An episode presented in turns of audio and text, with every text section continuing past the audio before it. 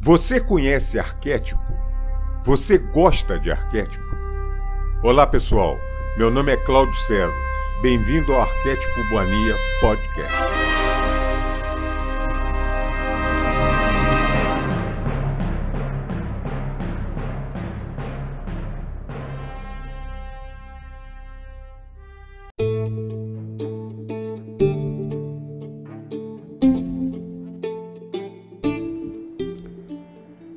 Continuando Cartas de Cristo, Carta 1, Parte 2 Meu lugar na história. Em primeiro lugar, devo assinalar que minha vida e pessoa foram brevemente referenciados por Joséfo na história dos judeus, escritas para o governador e apresentado ao imperador romano. Joséfo anotou sucintamente que Jesus, que tentou derrubar a lei e ordem e o governo dos romanos, foi castigado e crucificado. Tem-se dito que Joséfo pode ter, pode ter se referido a algum outro Jesus, mas não é assim. Eu, que mais tarde me tornei o Cristo, que realizou os chamados milagres de cura e materialização, foi o rebelde. Mas eu não era nenhum agitador. Não incitei deliberadamente as pessoas a desafiar os romanos nem a desafiar a lei e a ordem. Eu fui um rebelde contra as tradições judaicas existentes. Quando emergi das seis semanas de jejum no deserto, vi uma forma melhor de pensar e viver e tentei transmitir o meu conhecimento aos meus companheiros judeus, como com pouco sucesso. É importante que você entenda que a pressão da opinião pública pesava sobre meus seguidores. Enquanto eles realmente acreditavam que eu trazia uma mensagem aos judeus para salvar a alma e que eu era o Messias, o Filho de Deus, eles também eram do mundo, tentando relacionar-se com o mundo da melhor forma possível. Portanto, ainda que conhecesse meus sentimentos contrários às crenças dos judeus, eles não estavam felizes em dispensar o Velho Testamento completo, uma vez que este tinha apoiado e unido os judeus durante toda a sua história. No interesse de preservar o que eles consideravam valioso nos velhos decretos, suprimiram qualquer descrição a respeito da pessoa que eu era. Meus discípulos e Paulo construíram seu próprio edifício de crenças sagradas, com aquilo que queriam preservar de minha vida e ensinamentos. Eles ensinaram e consolidaram somente o que consideravam valioso para as pessoas, judeus e gentios do mesmo modo, os daquele tempo e do futuro. Consequentemente, filtraram o que podia usar e deixaram de fora a maior parte do que eu chamava os segredos do reino de Deus, pois eles nunca os compreenderam. Tampouco os acharam desejáveis na criação de uma nova percepção do divino, o Pai. Para preservar a crença judaica na salvação do castigo pelos pecados, por meio dos sacrifícios do templo, adotou-se a pessoa de Jesus como supremo sacrifício, que pagou pelos pecados dos homens através de sua crucificação. Esta crença servia a muitos propósitos naquele tempo. Isso deu à minha morte na cruz uma razão válida e heróica. Ela provava às pessoas que eu era o Filho de Deus e que havia realizado uma missão específica até o fim da minha vida. Essa crença também provou ser de grande consolo para os judeus quando seu templo foi destruído pelos romanos e levou a muitas conversões. Muitas seitas de judeus e gentios também não acreditavam em vida após a morte. Consequentemente, era altamente reconfortante escutar que Jesus Cristo havia superado a morte e mantido seu corpo. Para muitas ideologias humanas daquele tempo, a vida não era possível sem um corpo. Portanto, vida após a morte somente poderia significar ressurreição do corpo. Isso também manteve o meu nome constantemente vivo na mente das pessoas. Eu era a valente figura histórica que havia morrido para assegurar que os homens fossem libertados de todo o medo do inferno e da condenação. Desde que eles acreditassem em mim, poderiam caminhar como homens libertos. É somente porque meu nome se manteve vivo até hoje que posso vir agora até você para oferecer-lhe a verdade que eu queria muito compartilhar com as pessoas há dois mil anos atrás. Minha juventude e as experiências no deserto. Eu nasci na Palestina. Minha mãe estava convencida de que eu era o Messias. Ao contrário da crença popular, eu não era uma criança santa. Aos 12 anos, levaram-me ao templo para ser entrevistado pelo sumo sacerdote, para que se determinasse se eu estava pronto para iniciar o treinamento religioso judeu. Fui rejeitado por ser demasiadamente teimoso. Amargamente decepcionada, minha mãe me levou para casa e fez o seu melhor para criar-me na santidade que marcou o seu próprio comportamento em todos os momentos. Aquela era uma tarefa impossível, já que eu era, acima de tudo, um individualista de comportamento indisciplinado. Fiquei ressentido com as orientações de minha mãe e sua tentativa de disciplinar-me. Como jovem, tornei-me impossível de controlar, um verdadeiro rebelde. Rejeitei a adesão, adesão incondicional de minha mãe à fé e tradições judaicas, preferindo o riso às atitudes hipócritas. Recusei-me a aprender um ofício que me confinasse à rotina.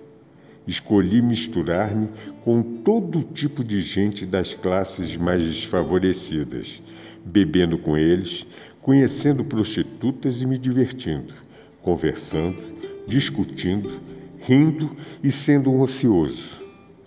Quando precisava de dinheiro, ia trabalhar nos vinhedos por um dia ou dois, ou fazia trabalhos que me pagasse o suficiente para comer e beber, propiciando-me o lazer que desejava. Apesar de todos os meus defeitos como ser humano, minhas atitudes descuidadas e indolentes, minha obstina obstinação e determinação egocêntrica para pensar minhas próprias ideias sem me, sem me importar com que os demais pudessem pensar a meu respeito, eu tinha uma profunda preocupação com as pessoas. Eu era profundamente emocional.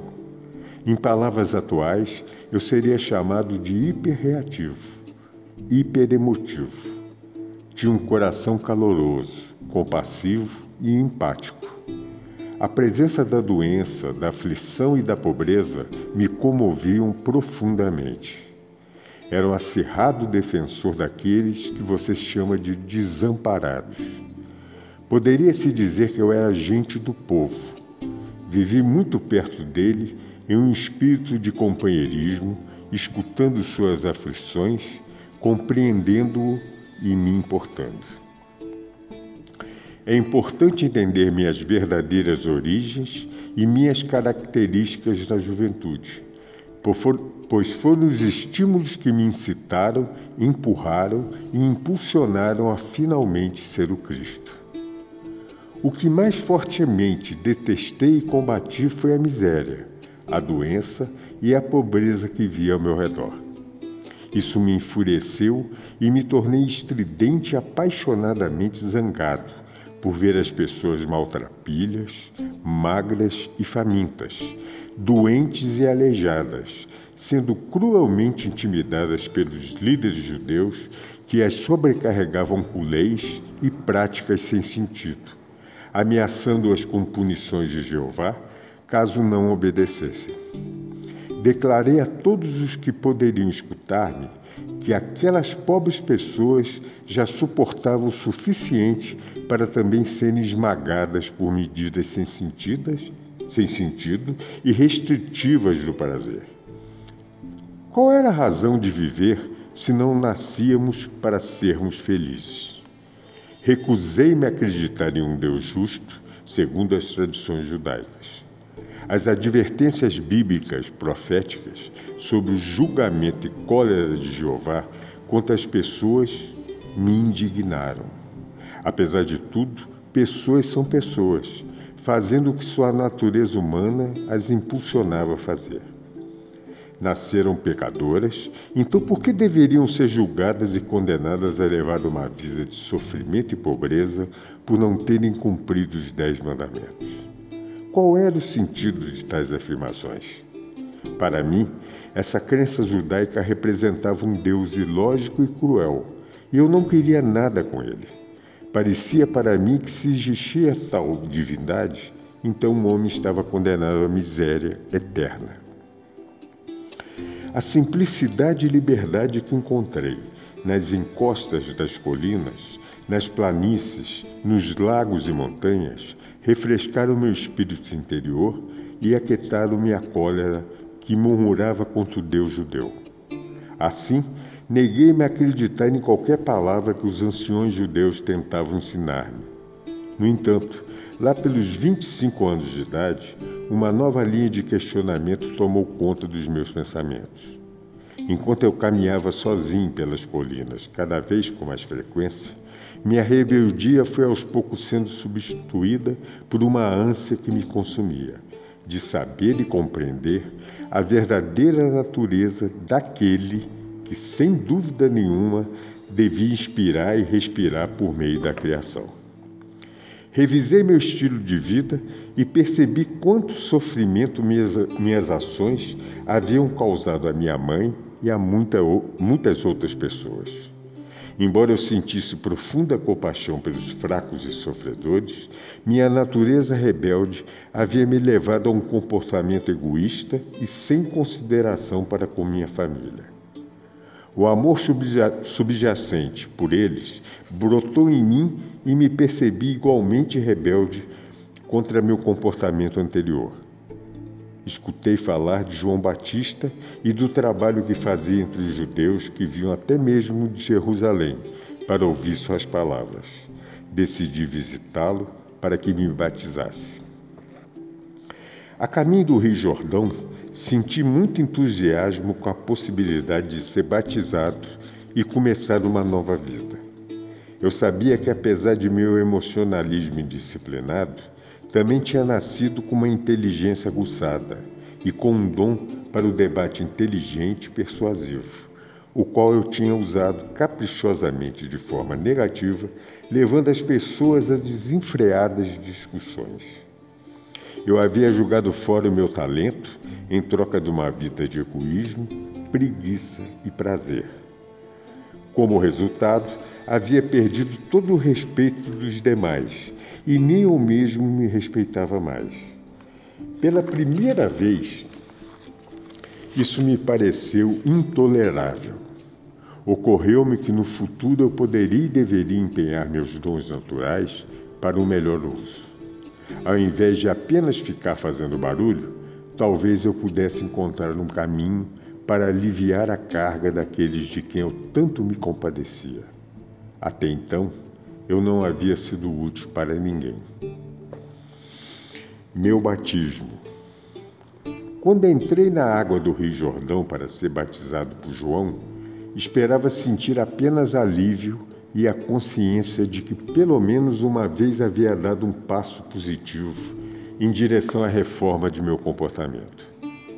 Esperava sentir uma nova determinação para ir para casa e surpreender minha mãe e meus vizinhos com atitudes novas e amáveis em relação a eles. O que realmente aconteceu quando João me batizou foi uma experiência completamente diferente de qualquer coisa que eu poderia ter imaginado possível. Senti uma grande onda de tremenda energia surgindo em meu corpo. Fiquei literalmente chocado com isso. Ao sair da água cambaleando, senti-me elevado em consciência de um modo extraordinário. Um grande fluxo de brilhante felicidade levou-me a um estado de êxtase. Estava arrebatado e consciente de uma grande luz. Tropeçando, me afastei do rio e fui caminhando e caminhando, sem saber onde estava indo. Continuei e, sem me dar conta, entrei no deserto. Por favor, observe. Minhas seis semanas no deserto foram um tempo de total limpeza de minha consciência humana. Velhas atitudes, crenças e preconceitos foram dissolvidos. Chegou o momento de compartilhar com as pessoas receptivas tudo o que eu senti, vi, percebi e compreendi.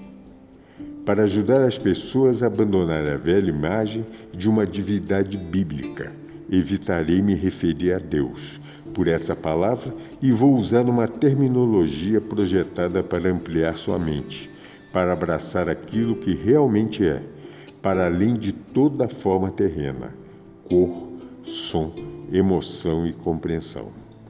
Essa terminologia se tornará cada vez mais significativa na medida em que você for perseverando na meditação e na oração.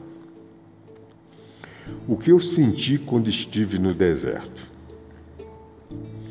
Fui elevado no interior de uma luz radiante e me senti maravilhosamente brilhante, vivo e com poder. Eu estava cheio de êxtase e alegria e sabia sem dúvida alguma que aquele poder era o verdadeiro Criador, do qual todas as coisas criadas haviam recebido seu ser. Esta gloriosa harmonia interior paz e sensação de perfeita realização, nada mais precisando ser acrescentado àquele belo momento, era a própria natureza da realidade, o poder criativo, dando vida à criação e à existência. O que vi, compreendi e percebi quando estive no deserto Fui elevado dentro de outra dimensão de percepção consciente, que me permitiu ver a verdade com relação à vida e à existência. Vi, lúcida e claramente, o que era real e o que era falso no pensamento do homem. Compreendi que aquele poder criativo que eu estava experimentando era infinito, eterno, universal, que preenchia todo o espaço além do céu dos oceanos, da terra e de todas as coisas vivas. Vi que aquilo era o poder mental, era o poder criativo da mente. Não havia ponto onde não existisse aquele poder criativo da mente divina. Percebi que a mente humana originava-se da divina mente criativa, mas que era somente uma vela iluminada pelo sol. Às vezes, minha visão humana era tão espiritualmente elevada que eu podia ver através das pedras, da terra e da areia. Estas então pareciam ser simplesmente minúsculas partículas de brilho cintilante. Eu percebi que nada era realmente sólido. Quando eu tinha momentos de dúvida de que aquilo pudesse ser assim, as mudanças no fenômeno deixavam de existir e muito mais tarde eu descobri que meus pensamentos, se fortemente impregnados de convicção, poderiam causar mudanças no cintilar das, das partículas, coisa que a ciência chama hoje de partículas carregadas eletricamente. E, portanto, produzir mudanças na aparência da pedra ou de qualquer outra coisa que eu estivesse estudando. Foi naquele momento que compreendi o poderoso efeito que a convicção, ou a fé inquebrantável, tinha sobre o ambiente, ao exprimir um comando ou mesmo uma crença. E ainda mais impressionante foi a abertura da minha mente à compreensão em consciência cósmica de que tudo o que havia testemunhado era realmente o poder criativo da própria mente divina, tornada visível no cintilar das minúsculas partículas. Além disso, a aparência de tudo poderia ser profundamente afetada pela atividade do pensamento humano. Compreendi que não havia nada sólido no universo, que tudo que era visível estava manifestando um estado de consciência diferente que determinava a composição e a forma do cintilar das partículas. Portanto, toda a forma exterior era uma expressão da consciência interior. Compreendi que a vida e a consciência eram um e a mesma coisa. Era impossível dizer isto é vida e aquilo é consciência. A consciência era a vida e a vida era a consciência, e era o poder criativo de ambas, mente universal divina. Mais além, dentro e por trás do universo. Compreendi que as pessoas davam grande importância à individualidade e à forma. Elas não podiam imaginar uma mente ou inteligência operando de modo efetivo senão por meio da forma individual. Por isso, os judeus haviam criado uma imagem mental de um imenso ser supremo, tendo todos os atributos positivos e negativos do ser humano. Dessa forma, era possível para os profetas acreditarem e falarem da ira de Jeová, ameaças e castigos e da vida de enfermidades e pragas em resposta à desobediência humana. Mas percebi que essas imagens mentais eram mitos, elas não existiam. Percebi que em qualquer dimensão da existência era a mente, a inteligência manifestada, que era o fator mais importante no que se refere à criação e ao homem em si. De modo que se deveria reescrever o Gênesis assim, antes da criação, era a mente universal o poder criativo dentro e por trás da criação em si. Tendo visto tão claramente, para além de toda discussão, que o poder criativo da mente universal estava em todo lugar, no infinito do céu e ativo dentro das formas terrenas, fui impulsionado interiormente a olhar ao meu redor. Olhei e vi apenas cascalho e pedra. Então, subitamente me foi apresentada a imagem de uma bela paisagem, na qual crescia todo tipo de plantas, arbustos e árvores, aves sobrevoando as árvores e animais pastando na relva. Assistindo a essa visão com admiração, vi que as plantas e árvores, cada uma delas, e sim, mesmo os pássaros e os animais, na realidade eram compostos de centenas de infinitas comunidades, de, de minúsculas entidades trabalhando sem parar. Seus cientistas modernos as chamam de células.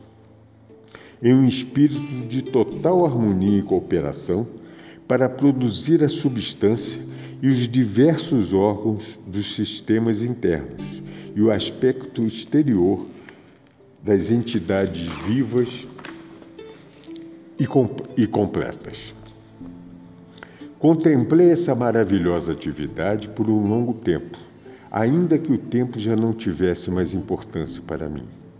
Enquanto eu olhava, pensava: quem poderia ter adivinhado que, sob a cobertura de pelagem, plumas e pele, haveria tão intensa atividade em diminutas comunidades de entidades, trabalhando juntas para dar vida, forma, nutrição, cura, proteção e resistência aos corpos de tantas espécies diferentes. Era a inteligência do trabalho realizado que atraía minha atenção. Assim, compreendi que o trabalho era uma parte integral da atividade do poder criativo desde a menor entidade, a célula, dentro dos sistemas viventes até a mais avançada entidade no universo o homem em si.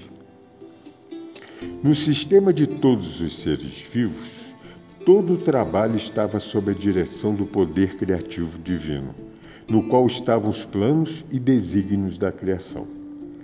Vi que esses planos e desígnios eram, na verdade, formas de consciência e poderiam chamar-se de palavras, uma vez que cada palavra significa uma forma muito especial de consciência. Assim, a palavra original na consciência do poder criativo se manifesta no mundo visível. A palavra e, portanto, o padrão da consciência permanece na mente criativa divina, manifestando-se continuamente em si mesma. Pude ver então que tudo no universo vivia, se movia e tinha seu ser no poder criativo da mente universal, a qual era infinita e eterna e era a única verdadeira realidade por trás de todas as manifestações da forma individualizada. Enchi-me de louvor, pois tudo no mundo procedia de e ainda estava dentro deste supremo poder criativo da mente divina. Fiquei maravilhado com toda essa atividade secreta que está sempre operando em tudo que é vivo, incluindo o corpo humano. Perguntei-me como, como é que unidades tão pequenas funcionavam de forma tão inteligente, de acordo com os planos específicos, para produzir sem erro a forma proposta.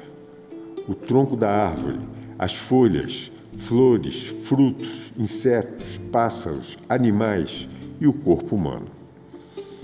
Compreendi com mais clareza ainda que o poder criativo era a própria fonte de toda atividade inteligente no universo.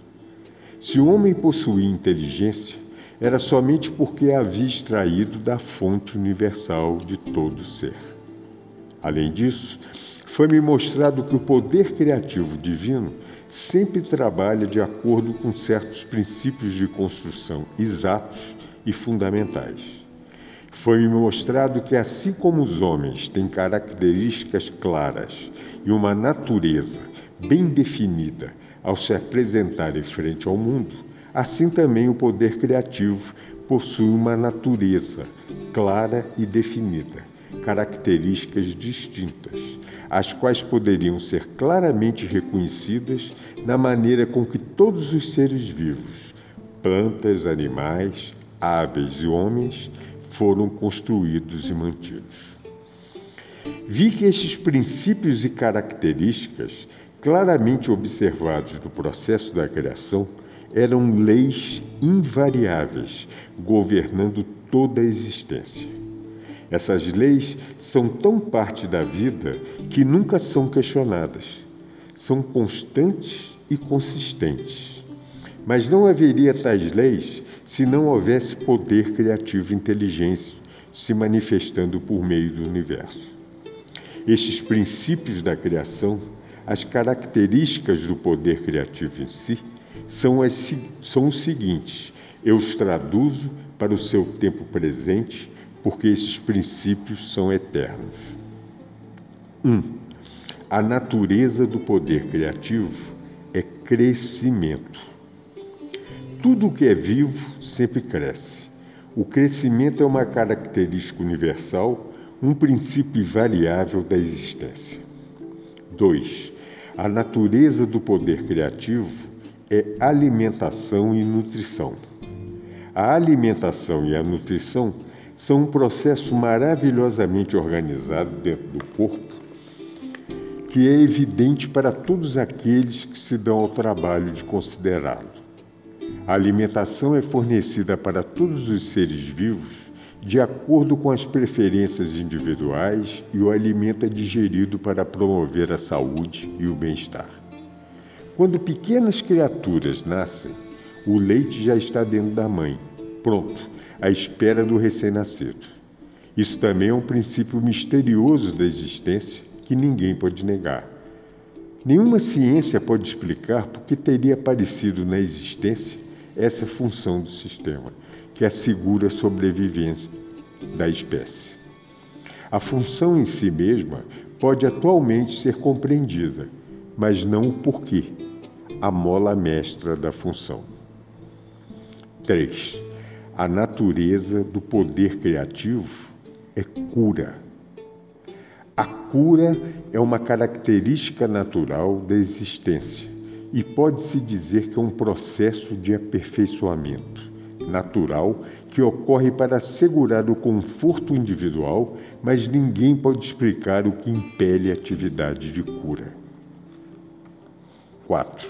A natureza do poder criativo é proteção. A proteção é uma característica integral do poder criativo. E tudo o que parece ser a sua atividade aparentemente milagrosa no mundo é dirigida à proteção.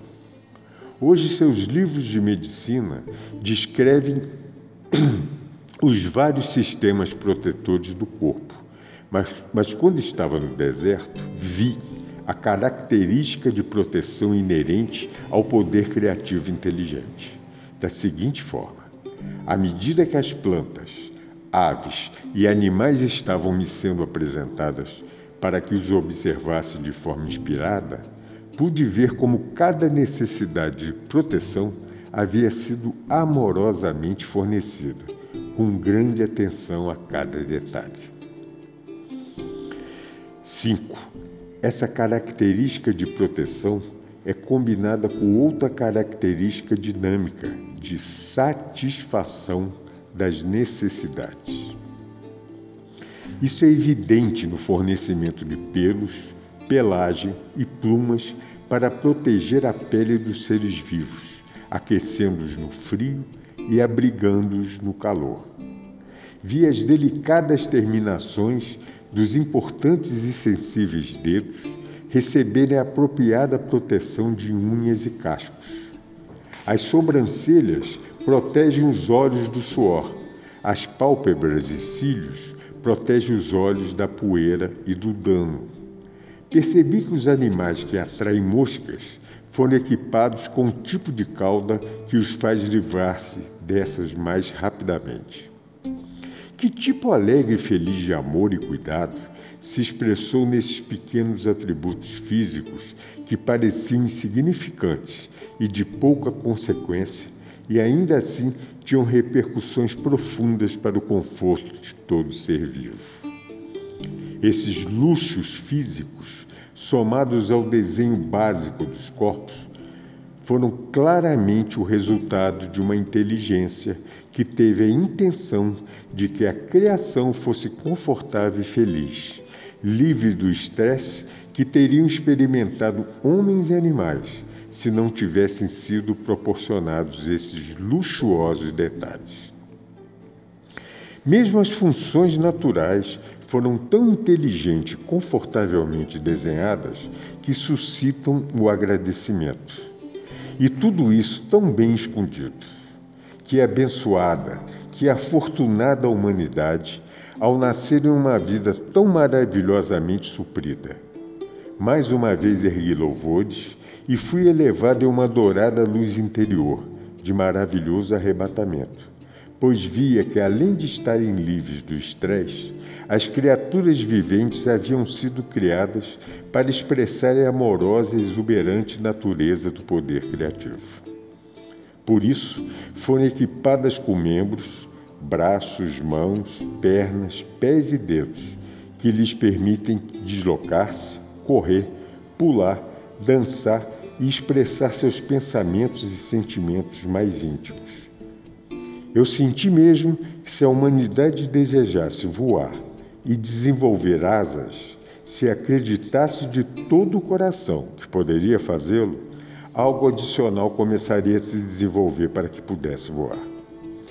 Foi nesse momento de compreensão da natureza, do, do poder criativo, que cheguei até a plena consciência do amor que dirigia as obras do poder criativo inteligente universal.